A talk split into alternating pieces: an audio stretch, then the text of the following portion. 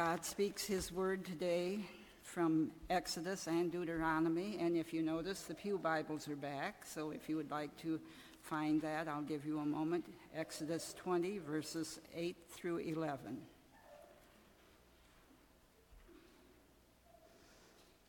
Remember the Sabbath day by keeping it holy. Six days you shall labor and do all your work, but the seventh day is a Sabbath to the Lord your God. On it you shall not do any work, neither you nor your son or daughter, nor your manservant or maidservant, nor your animals, nor the alien within your gates. For in six days the Lord made the heavens and the earth, the sea, and all that is in them.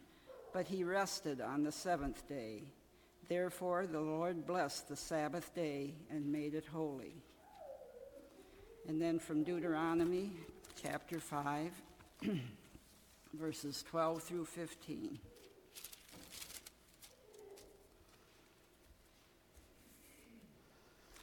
Observe the Sabbath day, Sabbath day by keeping it holy, as the Lord your God has commanded you. Six days you shall labor and do all your work, but the seventh day is a Sabbath to the Lord your God. On it you shall do, not do any work, neither you nor your son or daughter, nor your manservant and maidservant, not your ox, your donkey, or any of your animals nor the alien within your gates, so that your manservant and maidservant may rest as you do.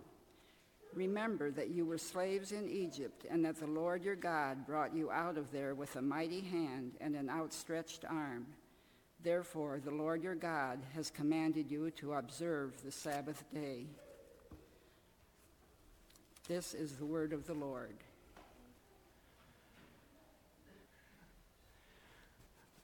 In 1988, Eugene Peterson, a pastor and author widely known for his translation of the Bible called The Message, wrote an article with this title Confessions of a Former Sabbath Breaker.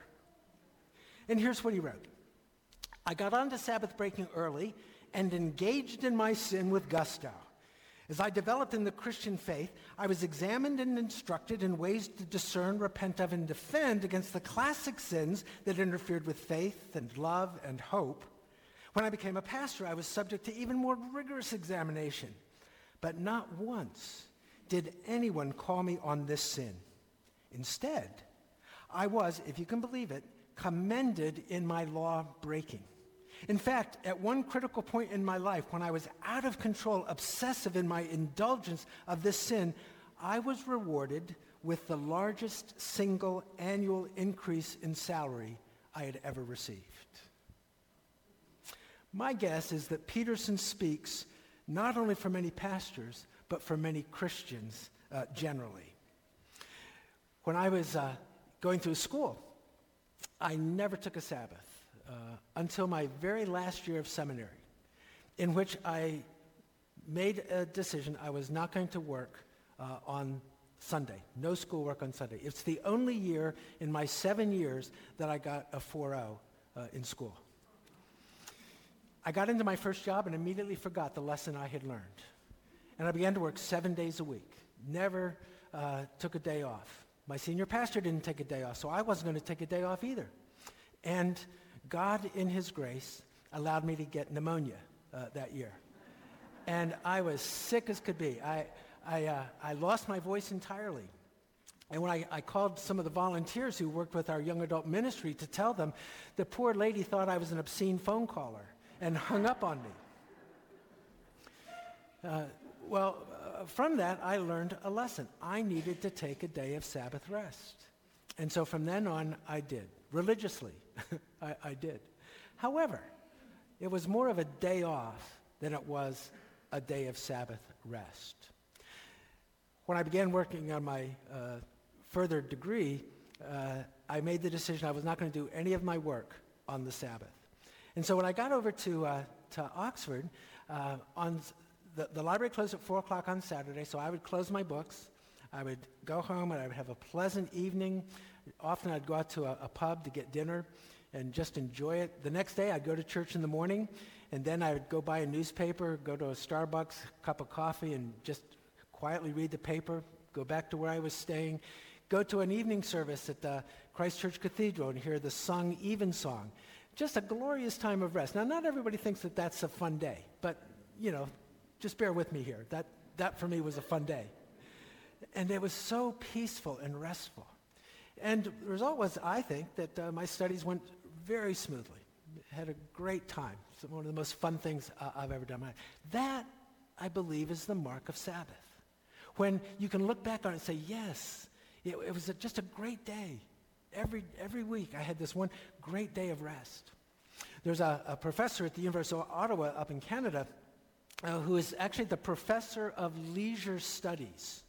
I'm not exactly sure what a, I mean, what kind of courses do you design for a Department of Leisure Studies?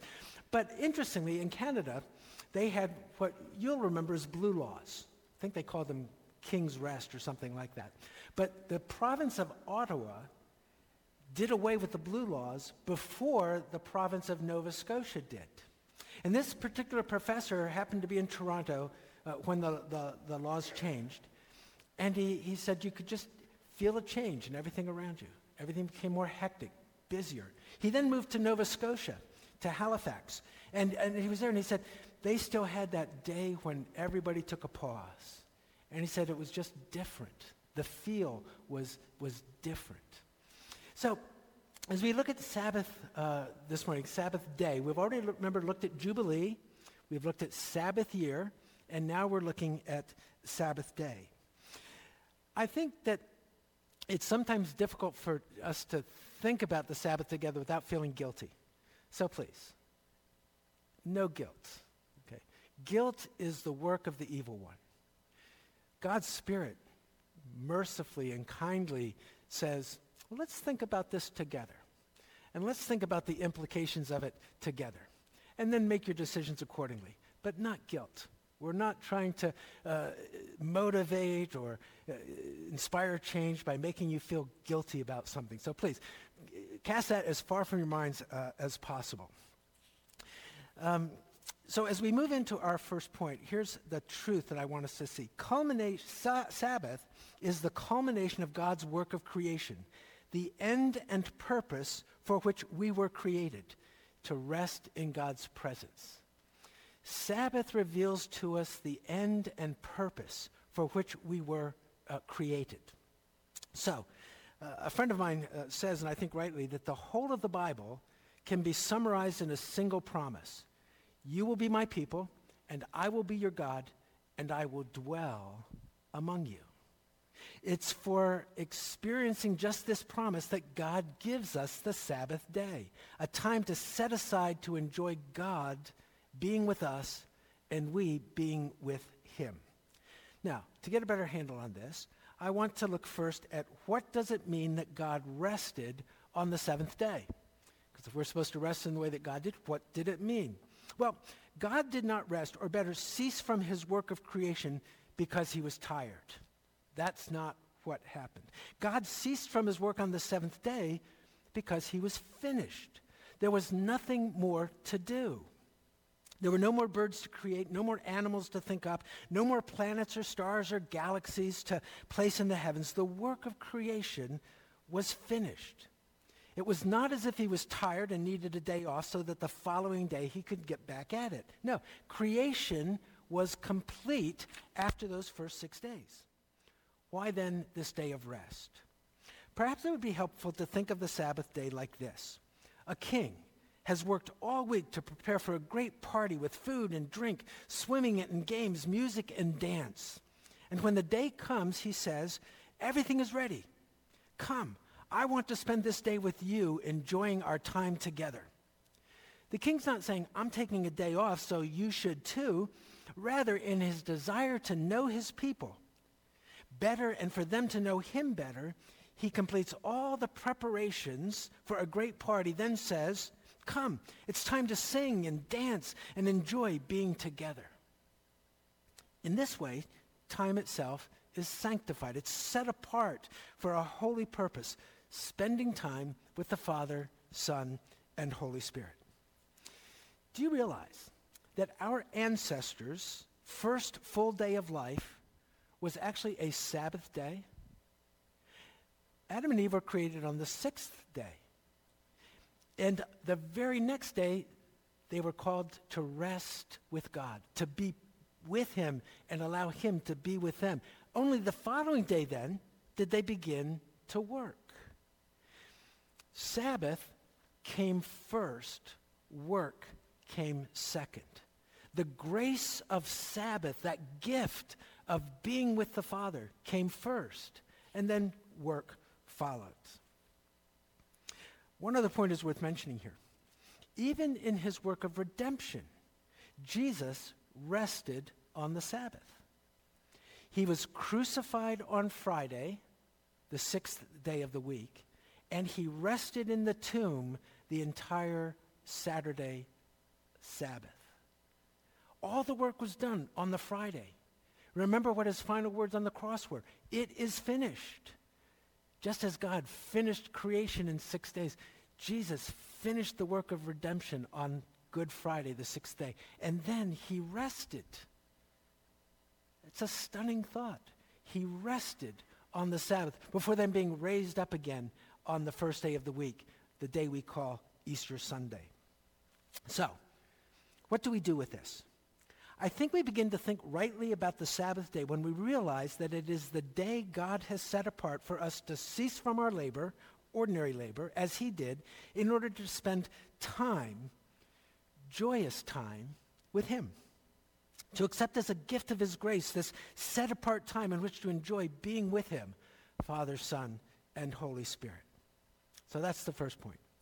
But second thing we want to notice about this gift of Sabbath day is that a right understanding of the Sabbath day reveals to us the purpose for which everything else in creation was made. So, purpose. What do I mean by that? Imagine for a moment that you're constructing a house. The framing is up, and you can see conduit poking out of a concrete slab, openings in the walls, rafters in the ceiling, but you don't know exactly where the kitchen is going to be, or the bathrooms or bedrooms, which space is the dining room and which is the living room, until the house is finished. The same is true of creation itself. Until God ceased and declared that creation was finished, we didn't know what it was all for. What part was each going to play in our lives, and what part were we going to play in the whole scheme of creation? In his book, What Are People For? Wendell Berry wrote this A creature, that's us, is not a creator, that's God, and cannot be. There is only one creation, and we are its members. To be creative is to see the creation anew, to welcome one's part in it anew. To be creative is to see the creation anew and to welcome one's part in it anew. Well, what does that mean? He means that God has created us with a purpose, and we fit into creation. We have a role to play that is necessary on the one hand and full of delight on the other. But what does that have to do with the Sabbath day? Just this, and I think Wendell Berry gets it. The Sabbath day reminds us that we are the recipients of grace start to finish, and part of that grace is to be given a vocation, a part to play in God's continuing providential work of caring for his creation.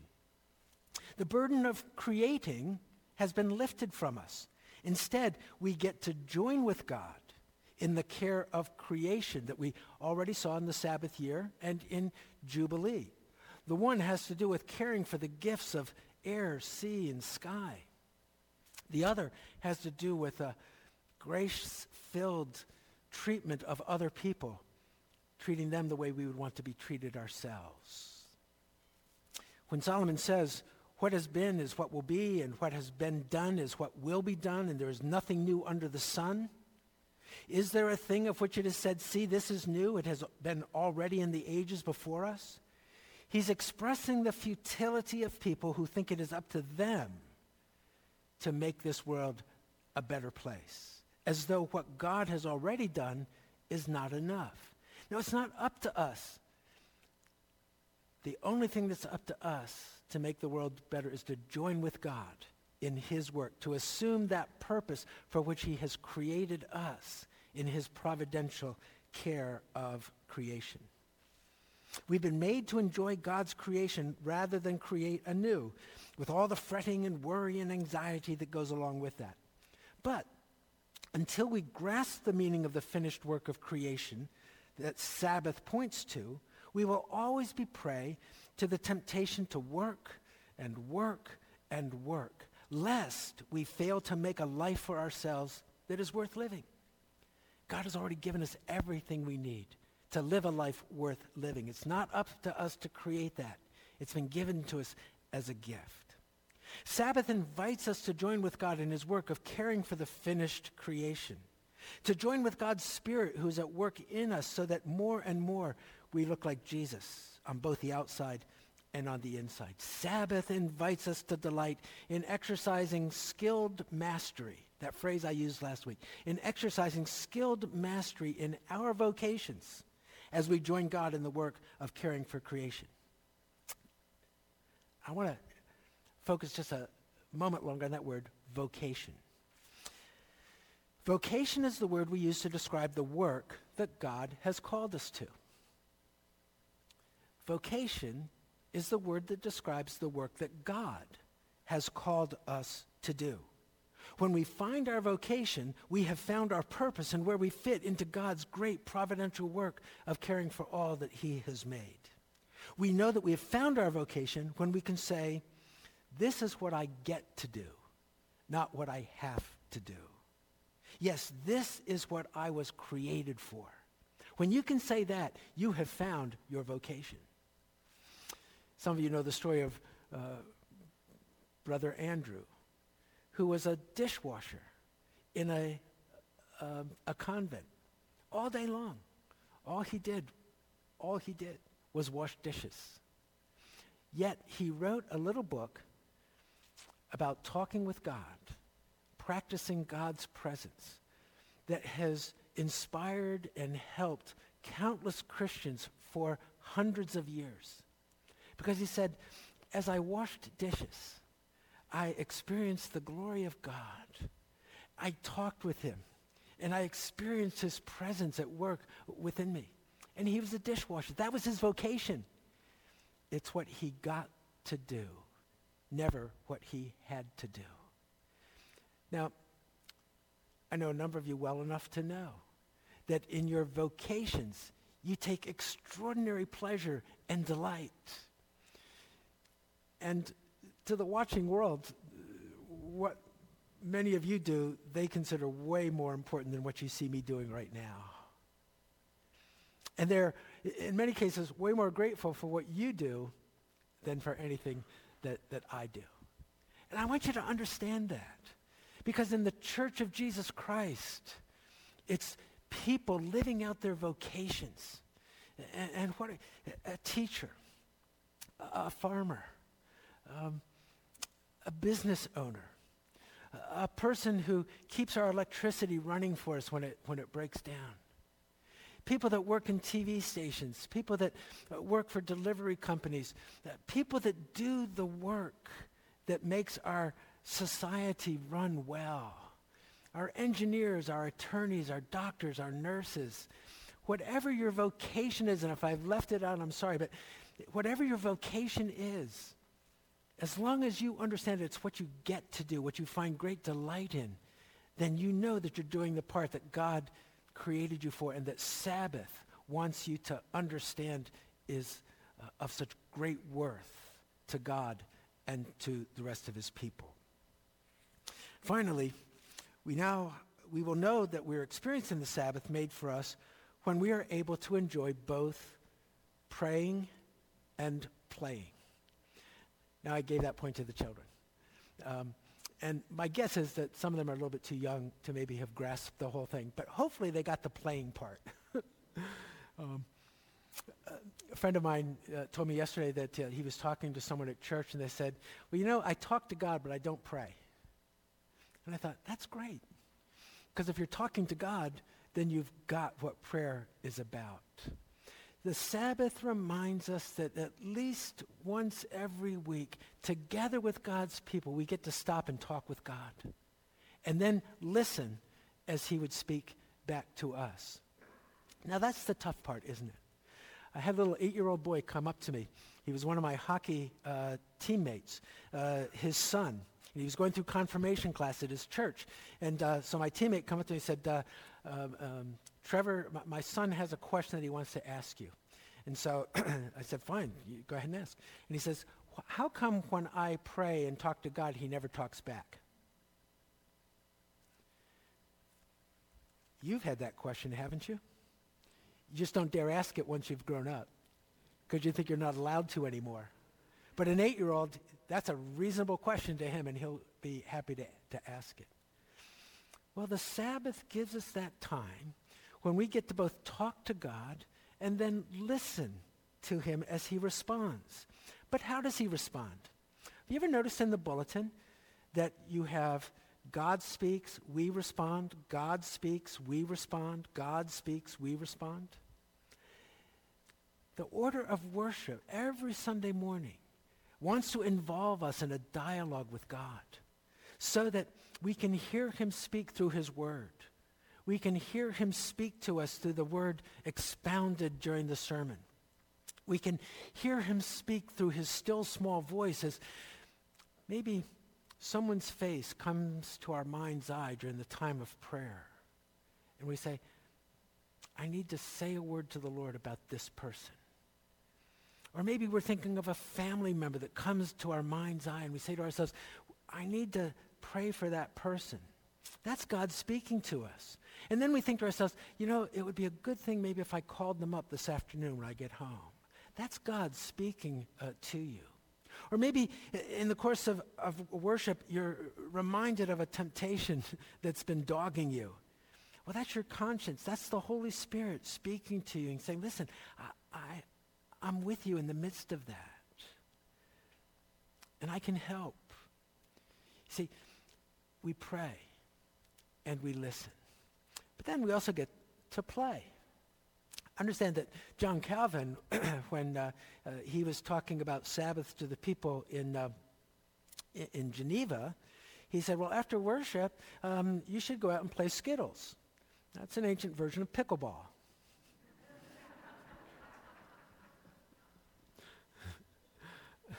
it's, kind of a bowling game, I think, of, of some sort. But the point is, um, you know, if Sunday is a day where you, you, go to church and you dress up in clothes that you never wear any other time of the week. Now, when I was a kid, that was true. And, and our church wasn't air conditioned when I was growing up. And to wear a, a tie and a jacket in the summer in Philadelphia in 90 degree heat, um, it didn't warm my heart to God. It warmed my heart, but not to God. And I can't say that it was really my favorite time of the week to go uh, and pray. But over time, it did. Over time, I realized that it was in the sanctuary. It was gathered together with God's people that I learned so much, that I saw uh, uh, evidence before me the lives of Christians whose lives I wanted to emulate as I got older and older. And that's what happens when we come and, and pray together. But then the playing that comes afterwards ought to be a time of joy. Um, when families are able to, to decide this is, this is what we as a family just love to do together and they, and they choose to do it. So we're not going to get involved with the work that we have to do the rest of the week, but we're going to have a time of just enjoying together. And when families look around and say, who are maybe some people in the congregation that don't have family that we can invite to come and join with us in some of those things from time to time? Then we're experiencing Sabbath. We're experiencing the joy of it. We're experiencing the gift of what Sabbath uh, can be. Now understand that Jesus ceased from his ordinary labor on most Sabbaths. We'd have no record of Jesus ever opening up his uh, carpentry shop on the Sabbath. Yet six times he was criticized for breaking the Sabbath. Once, I referenced it with the children, when he allowed his disciples to pick grain in order to eat uh, on the Sabbath. The other five times when, was when he healed people. And he was criticized for healing people. Because the Pharisees, and I think many of us get our understanding of the Sabbath actually from the Pharisees rather than from Jesus. The Pharisees had made it a brutal law uh, that you just couldn't break, and that they would be on you immediately if they saw you break it. But Jesus said, but that's not the purpose of the Sabbath. The Sabbath was made for us. We weren't made for the Sabbath. The Sabbath was made for us to enjoy times of praying and playing and doing those extraordinary works of healing and providing for the needs of people without which they would suffer. The Sabbath was made for us. We weren't made for it. It's a gift of God's grace from start uh, to finish. Praying then, joining with God's people in worship and playing as you define those activities that bring refreshment to your soul, they are gifts of God. But now, one more thing needs to be said. As we want these two things for ourselves, we must do our best to allow others the same joy. If we want a Sabbath, we should do what we can to make Sabbath possible for others. Let me give you an example. Some years ago, a friend of mine had a member whose husband was a local school principal. And the wife attended regularly, but he did not. But after a time, the husband did begin to attend. And then just as suddenly, stopped. My friend found out later that after worship one Sunday, a member of the church had gone up to him and started to berate him about an issue at the school. And he said to himself, I didn't come to worship to have people berate me about what I have to do the other six days of the week. I came here to worship. And because that was taken away from him, he stopped coming. I hope that that would never be true here because I know we have a school principal who attends here. We have a school athletic director that attends here. We have a number of school teachers that, that attend here. And that's just one example. It's why I made a point of never asking a doctor for medical advice on a Sunday morning. Uh, it does remind me of the story of the doctor and the attorney that were talking to each other. And the doctor said, I keep having people coming up to me when I'm at church asking me for medical questions. At times I think I should probably send them a bill for a short visit. What do you think? The lawyer said, Absolutely, I would. And the following week, he got a, a bill from the attorney.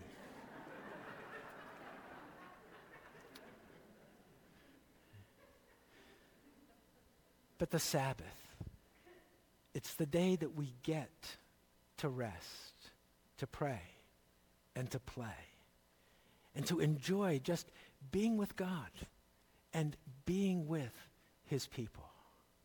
Because on the seventh day, creation was complete. It was finished. And grace was what was left to experience and to enjoy. And friends, in a busy, hectic world like the one that we live in, isn't a day of rest good news? Amen.